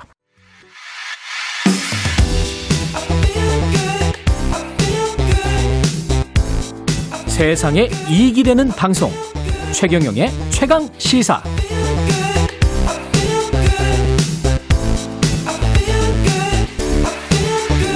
네, 조 바이든 미국 행정부가 코로나19 이후의 경기 부양과 인프라 투자에 필요한 막대한 재정을 조달하기 위해서 법인세 증세를 추진하고 있습니다. 그런데 이 증세는 자국만의 이익을 넘어서 국제적으로 글로벌 최저 법인세율 하한선을 설정하자 이렇게 지금 속도를 내고 있고요. 법인세 인상에 이렇게 세계적 기준을 정하면 한국도 예외가 될 수는 없을 것 같고요. 어떤 내용이고 어떤 영향이 있을지 이종우 이카노미스트 나와서 자세한 이야기 나눠보겠습니다. 안녕하십니까? 예, 안녕하십니까? 증세를 사실은 행정부가 들어서고 한 1, 2년 후에 예. 이 이야기 나올 거다라고 생각했는데 제닛 예. 앨런 미국 재무부 장관 여제인 것 같습니다. 정말 예, 그렇죠. 대, 단하신 분이네요. 예. 과감하네요. 진짜. 과감하게 어, 그 예. 계획을 꺼냈다라고 봐야 되는데요. 예. 어, 증세 전체적으로 한번 보면요. 이번에 증세가 나오게 된 가장 큰 이유는 앞에서 말씀하셨던 것처럼 일자리 플랜이라고 얘기되는 인프라 투자 때문에 그렇습니다. 그렇죠. 어, 일단 인프라 투자를 어, 향후 10년간에 걸쳐서 2조 2,500억 달러만큼 어, 그 하겠다라고 하는 거니까 예. 그 재원을 마련해야 되지 않습니까? 예. 그 재원 마련에 한 그 방안으로서 대략 한 60% 정도의 재원을 마련하는 방안으로서 증세를 얘기를 하고 있는 건데요. 예. 증세 몇 가지로서 일단 진행이 됩니다. 하나는 법인세를 21%에서 28%로 올린다 예. 하는 거고 두 번째는 이제 국제적으로 법인세가 가장 낮은 곳이 13%입니다. 음. 그거를 21%로 최저를 아무튼 21%까지로 하자라고 하는 겁니다. 그러니까 미 국내 법인세는 28%로 올리고 예, 그리고 국제- 국제, 국제적으로는 21%가 최저가 되도록 만들자 라고 하는 거죠. 와 대단하네. 예. 그래서 최근에 보면 이제 또 하나 더 나온 거는 예. 미국의 다국적 기업들이 있지 않습니까? 예. 다국적 기업들이 해외에서 번 돈에 대해서도 어, 세금을 좀 더 물려라. 라고 하는 거고요. 이게 다 빠져나갔잖아요, 이 사람들이 예, 그렇죠. 사실은. 예, 예. 그런데 예. 여러 가지로 해서 음. 어, 세금을 매길 수 있는 곳을 너무 많은 구멍을 두게 되면 안 되겠다라는 네. 생각을 했는지 일단 다국적 기업들에다가도 상당히 많은 그 세금을 매기는데 이렇게 되면 그동안에 아마존이 세금을 내냐 안 내냐라는 걸 가지고 굉장히 많은 얘기가 있었잖아요. 그랬죠. 그러니까 거기에서 조금 이제 그 세금이 부과되는 형태가 될 가능성이 높다. 이렇게 이제 볼 수가 있는 거죠. 구글 본사도 그렇고 유럽에 예. 있고 아이슬란드 같은 작은 나라들 그다음에 조세 도피처라고 불리는 뭐 나라들 같은 경우에 그 굉장히 이제 소국들은 타격을 입을 수밖에 없고 예, 그렇죠. 당장 오늘 파이낸셜 타임즈에 뭐라고 나왔냐면 여기에 관해서 독일과 프랑스는 완전히 환영을 하고 있어요. 그러니까 기존의 법인세를 올리자고 주장을 했던 유럽의 정부들은 트럼프 대통령 때는 이게 계속 지지부진하다가 바이든 행정부가 이렇게 나오니까 오 thank you 바이든 뭐 이러면서 이렇게 쭉 가버리는 거거든요. 그렇죠. 본인 그 나라들의 네. 자기 나라들의 법인세를 부담감 없이 올릴 수 있는 형태가 되지 않습니까? 그렇죠. 네, 그러니까 당연히 환영할 수밖에 없다라고 봐야 되죠. 근데 증세를 이렇게 하는 거는 우리가 일반적으로 생각했을 때는 미국은 기축통화니까 예. 그냥 그 달러 계속 찍어내면, 찍어내면 되지 않겠느냐. 이렇게 생각을 했는데 그게 아닙니다. 예, 그렇죠. 왜 이렇게 증세를 하느냐라고 따져보면요. 어, 상황이 증세를 할 수밖에 없기 때문에 증세를 한다라고 말씀드릴 수 있을 것 같습니다. 예. 우선은 보면 그 오, 작년도의 재정 적자가 GDP 대비해서 한 15% 정도 됐고 예. 올해도 거의 한 14.7% 정도 되니까 15% 정도 되는 거거든요. 이런 정도의 그 재정 적자가 계속되는 거는 전쟁이 나기 전까지는 굉장히 잊기가 어려운 수치입니다. 근데 예. 이게 개선이 안 되는 형태가 되다 보니까 그 국채를 찍어서 계속 뭐 인프라 투자에 들어가는 비용을 충당하기에는 너무나 부담이 많이 되는 거죠. 지금 그렇죠. 미국 정부의 정부 부채가 GDP에 대비 대비 한 100% 정도 되거든요. 예. 여기에서 계속해서 늘리기는 굉장히 어렵기 때문에 예.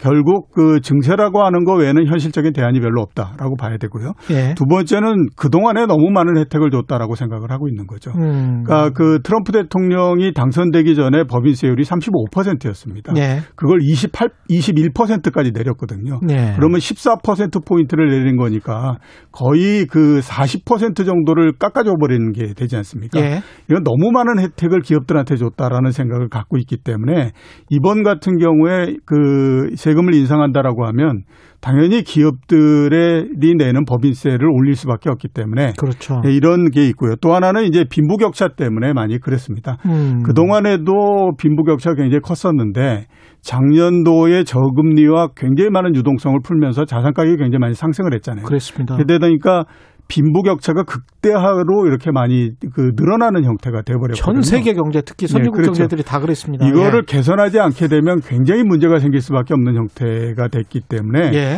어 그러면 결국 이제 그 취약계층이나 저소득계층에다가 어느 정도 그 세금을 통해 가지고 그러니까 그 국가가 이게 이전 소득을 통해 가지고 어느 정도 혜택을 줘야만 되는데 그러기 위해서는 방법이 결국 보면 증세 증세밖에 이거. 외에는 병, 방법이 별로 없다라고 생각하니까 예. 어, 세금이라고 하는 증세라고 하는 카드를 꺼낸 거다라고 봐야 되는 거죠. 이렇게 되면은 이제 증세는 결국은 복지 그 거대 인프라 그러면 이제 큰 정부 이야기가 나올 수밖에 없고 예. 안 그래도 민주당 미국은 민주당 정부기 때문에 음. 큰 정부로 이렇게 쭉 가는 거네요. 예, 그렇죠. 예. 일단 당분간은 좀 뭐 큰 정부가 된다라고 봐야 될것 같고, 예. 그 관건은 이번 그 증세를 계기로 해서 완전히 이제 그 미국 정부가 경제를 운영하는 시스템 자체를 바꿀 거냐 예. 하는 것들을 좀 봐야 되는데 음. 아직까지는 좀 확신할 수 없다라고 말씀을 드릴 수밖에 없는데요. 예. 미국의 경제 시스템, 그러니까 경제 철학은 크게 봐서는 두 가지입니다. 하나는 그 대공황 때 만들어진 뉴딜의 형태가 하나 있고요. 뉴딜. 예, 네. 이거는 이제 큰 정부, 그러니까 네. 정부 주도하에서 뭐 인프라 투자도 하고 그다음에 또 뭐 고용도 하고 이런 형태가 되기 때문에 정부가 굉장히 커질 수밖에 없고요. 음. 그다음에 이제 또 다른 쪽이 이제 레이거노믹스인 그렇죠. 거죠. 밀턴 프리드만. 예, 예. 그 정부의 개입을 최소화 시킴으로서 하고 예. 그렇게 하다 보니까 시장이나 그 기업의 기능 쪽에 보다 더 이제 많은 중점을 두는 그렇죠. 이런 형태였거든요. 예. 그 결정적으로 큰 정부에서 적은 정부로서 넘어와 버리게 된 계기는 60년대 경제가 굉장히 좋았습니다. 그때가 이제 이른바 이 큰 정부가 굉장히 아무튼 효과를 많이 보던 때였거든요. 음.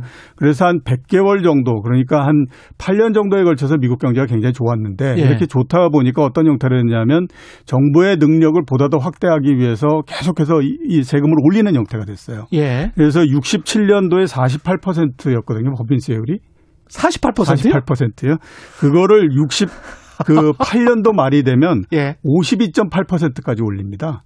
야, 법인세율이 52%였군요. 그렇죠. 예. 그리고 예. 나서 한 10개월 정도 지나서 경기가 나빠지기 시작해서 예. 거기에다가 이제 월남전이 더해지고 월남전 여파가 예. 있죠. 예. 이런 것까지를 전부 다 더해지다 보니까 미국 경제가 엄청나게 안 좋아졌고요. 아. 70년대 내내 10년 동안 미국 경제가 굉장히 어려운 형태가 됐어요. 예. 그러니까 그때 이제 어떤 생각들을 했냐면 야 이건 아닌 것 같다. 음. 에, 정부의 개입을 최소한으로 하고 민간의 그 이 경제 능력이나 이런 것들을 향상시켜서 가자라고 하는 거가 나왔기 때문에 그 결과로 해서 나온 것이 레이거노믹스였고 그게 이제 작은 80년대 정부. 초반부터. 예, 그런 예. 형태가 됐죠. 근데 이게 작은 정부가 되면서 또 문제는 뭐냐면 빈부의 격차가 너무 확대돼 버리는 그렇죠. 형태가 된 겁니다. 예. 그리고 작년도에 그 빈부의 격차라고 하는 것이 정말 이대로 가서는 이, 이 세상이 유지되기가 어렵겠다. 극명해졌죠. 예, 그런 형태가 되다 보니까 아 그러면 이거를 조금 바꿀 수 있는 그 형태로서 좀 가야 되지 않느냐라고 음. 하는 첫걸음이 지금 증세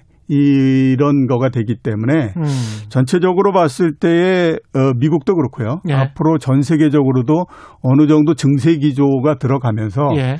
기존의 그 이 작은 정부에 의해서 이루어져 있었던 경제 시스템 예. 이 부분들을 조금씩은 수정하는 형태로서 가지 않겠느냐라는 생각이 듭니다. 예, 거대한 시대 전환이 될 수도 있을 것 같고. 예, 그렇죠. 그게 이제 경제에 미치는 영향도 궁금하고 금융시장에 미치는 영향도 궁금한데요. 예. 예. 일단 뭐 경제에 미치는 영향은 앞에서 말씀드렸던 것처럼 두 개의 그 형태가 있다라고 말씀드리지 않았습니까? 그 미국 경제를 끌고 가는 형태가 큰 정부냐 작은 정부냐 예. 이런 형태가 있다, 있, 다고 말씀드렸잖아요. 예. 이게 어느 쪽이 좋으냐를 놓고 이미 50년 내내 계속해서 치고받고 있는 상태입니다. 예. 그러니까 그때 그때 다르죠. 뭐. 그렇죠. 큰 정부를 가 낫다라고 생각하는 예. 쪽에서는 정부가 투자를 많이 하게 되면 민간도 그에 맞춰서 투자를 많이 하게 되는 거고 예. 그렇게 되면 고용도 늘어나고 소득도 증가하기 때문에 소비가 늘어나는 거다. 예. 그러니 이게 더 좋은 거다라고 얘기를 하는 거고요. 대신에 또 이제 작은 정부 쪽을 얘기하는 거는 음. 그게 아니고 정부가 이렇게 투자할 수 있는 전체적인 규모는 정해져 있는데 음. 그 중에서 정부가 많은 거를 갖고 가게 되면 예. 민간 쪽에서 투자할 수 있는 거는 극히 한정되는 게 아니냐. 세금을 근데 낮춰서. 예, 효율성 면에서 봤을 때에 어, 민간이 투자하는 것이 정부가 투자하는 것보다도 훨씬 더 효율성이 효율적이다. 높기 때문에 이게 음. 더 좋은 거다라고 해서 계속해서 밀고 땡기면서 얘기를 하고 있는 가- 과정이거든요. 근데 이번 같은 경우에는 포커스를 과연 누가 더 효율성이 있느냐라고 예. 하는 거에도 줘야 되지만 예. 보다 더 큰 부분은 뭐냐면 빈부격차를 얼만큼 해소시킬 수 있느냐 음. 하는 부분들이 중요하기 때문에 예. 그런 면에서 봤을 때는 경제에 일차적으로는 조금 아무튼 좀 부정적인 영향도 있겠지만 시간이 지나면서 긍정적인 형태가 될 거가 될 가능성이 높다 이렇게 봐야 될것이 같고요. 빈부격차 문제가 이렇게 화- 시대적 화두로 떠오른 게 없었던 것 같기는 합니다. 예, 근데 이 그렇죠. 금융시장 으로 보면 예. 부채를 계속 발행을 하면은 사실은 저금리 기조를 계속 유지하면서 자산 시장의 거품을 계속 키워가는 거잖아요. 예, 그렇죠. 그러니까 증세로 가버린다는 거는 예. 인플레이션이랄지 금리가 상승하는 거를 그냥 묵인 방조 이쪽으로 갈 수도 있는 거 아닙니까? 어, 이 그 증세를 한 것이 예. 뭐 자본시장의 가장 대표적인 주식시장에 어떤 영향을 미쳤느냐. 예. 이게 한 1910년도 이래로 미국이 일곱 번 정도의 증세를 했거든요. 그렇죠. 어, 영향이 나타나는 형태는 아주 각기각제입니다. 그렇기 그렇습니까? 때문에 예. 정확하게 그 이렇게 그 나눌 수는 없는데 예. 공통적인 건 경제가 좋을 때 음. 이럴 때 증세를 하게 되면 별다른 영향이 안 나타나고요. 음. 대신에 경제가 나쁠 때나 아니면 정부가 굉장히 판단 미스를 해가지고 증세를 했을 때 이런 경우에는 굉장히 좀 부정적인 형태로서 영향이 나타나는 것이 일반적인 형태이거든요. 예. 이번 같은 경우에 보면 아직까지 뭐 경제가 굉장히 나쁘다거나 이런 부분들 없고 예. 그다음에 또 증세를 통해 가지고 많은 부분들을 어, 신기술이나 혁신 사이클 여기에다가 이제 투자하겠다라고 하는 것이 어, 지금까지의 계획이지 않습니까? 그렇죠. 그러니까 이제 계획한 대로 만약에 그 꾸준히 이렇게 진행이 된다라고 하면 음. 아마 이번 증세는 그렇게 경제에다 크게 영향 나쁜 영향을 주거나 그러지는 않을 걸로 생각이 되고 있고요. 음. 당장에 이제 그런 면들이 주식 시장에 긍정적인 형태로서 계속 영향을 현재까지는 좀 미치고 있죠. 한 일주일 네. 정도 지났는데 예. 미국 시장에서도 보면 주가가 좀 올라가는 형태가 되고 이런 거기 때문에 음. 이번 증세는 현재까지는 아무튼 시장에서 그렇게 나쁘지 않게 받아들이고 있는 상태다. 사실은 너무. 많이 가져갔잖아요. 아마존이랄지 구글이랄지 이게 뭐 어지간한 나라들의 GDP보다 훨씬 더 시가총액이 높은 예. 기업들이니까 그렇죠. 그렇기 때문에 세금을 더 많이 내야 되는 건 아. 예. 당연하다라고 봐야겠죠. 많이 먹었잖아. 예, 그런 생각이 듭니다. 오늘 말씀 감사하고요. 지금까지 이종우 이카노미스트였습니다. 고맙습니다. 예, 4월 7일 수요일 KBS 1라디오 최경의 최강시사 오늘은 여기까지고요. 내일 아침에 다시 돌아오겠습니다. 고맙습니다.